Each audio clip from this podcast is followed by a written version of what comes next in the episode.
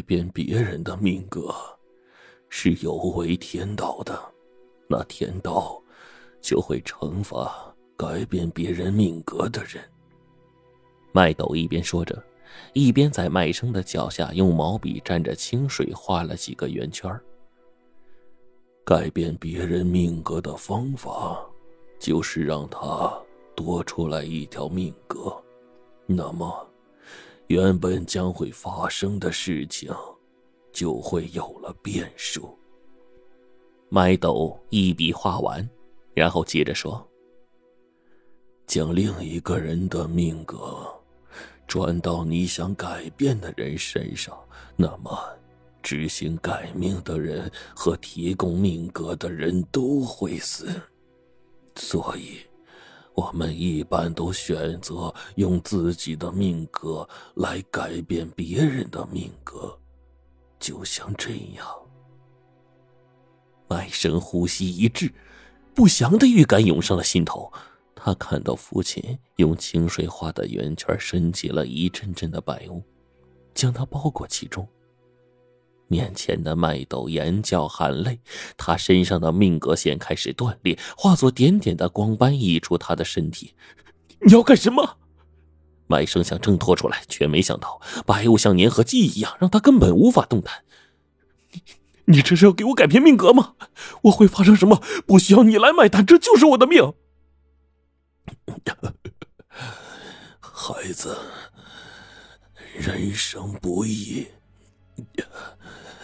你爹没本事，不能让你跟你哥一样一生无忧，这是我欠你的。如果能为我的孩子做些什么，我觉得这条命很值。那白雾渐渐的上升，把麦生层层的包裹，他现在没有办法发出声音，只能看着父亲一点一点因为自己而失去了生命。那象征着命格的光点涌入麦生的身体，他看到父亲的脸上冷汗越来越多。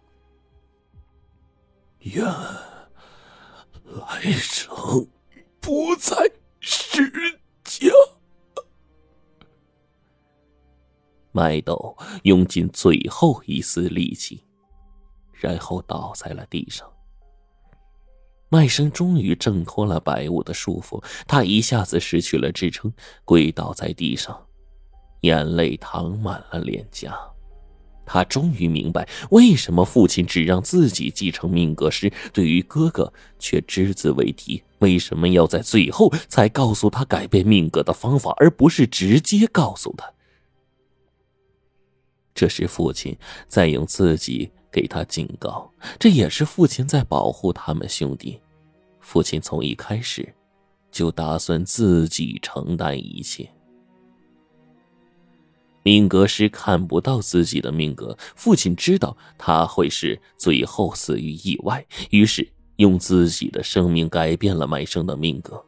如果哥哥麦福知道了这件事情，可能会牺牲自己来改变弟弟的命格。麦斗埋下了埋伏，也切断了这种可能性，让他不用面对这一切。麦生把麦斗送到医院的时候，麦斗已经是因为急性心脏病去世了。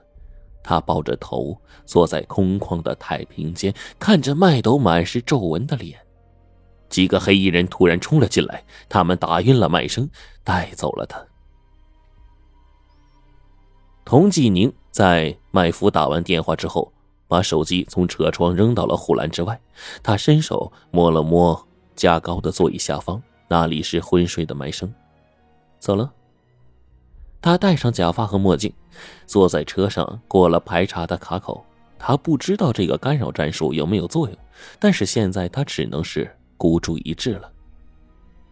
麦福站在冀州物流总部的监控室里，这里存放着冀州物流所有据点的监控录像。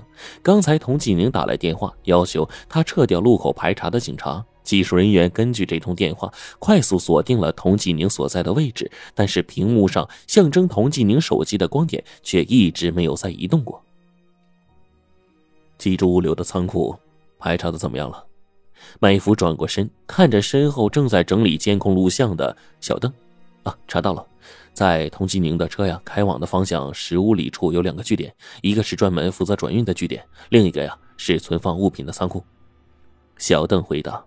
麦福点了点头说，技术部留在这里继续监控，有情况向我汇报。小邓，你带着人跟我来。他无法帮到石家，那起码要保护好自己的弟弟啊。童继宁焦躁不安地在仓库来回踱步，他没想到警察这么快就找到这里，他甚至来不及取下麦生的眼球。一咬牙，童继宁愤恨地看了一眼昏睡在椅子上的麦生，算你走运。但是已经晚了，他还没走出仓库就被麦福给堵了个正着。童继宁一惊啊，他快步转到昏睡的麦生身边，用手术刀抵住他脖子的动脉。麦大队长，这是谁？你认识吧？麦福笑了笑，童继宁董事长，你大可试试，看是你的刀子快还是我的子弹快。说完，麦福就举起了手中的枪。童继宁眼中凶光大盛，他抬手就去割麦生的脖子，却是被反应更快的麦福用手枪打穿了手掌。童继宁手里的手术刀掉落在地上，只在麦生的脖子上留下了一条血痕。麦福居高临下的看着已经被控制住的童继宁，然后说，你可能认为被我们撞见正在取人体器官的场面你就完了，所以呢孤注一掷绑架我的弟弟来要挟我，但是你却没算到啊，你安排去取器官的手下和被取器官的人正好是仇家。你的手下为了泄愤，把仇人的内脏掏了个干净，根本不管是不是有活性的。那血腥的场面呢，在我们到达现场的时候就已经结束了。你这个手下也真是变态呀！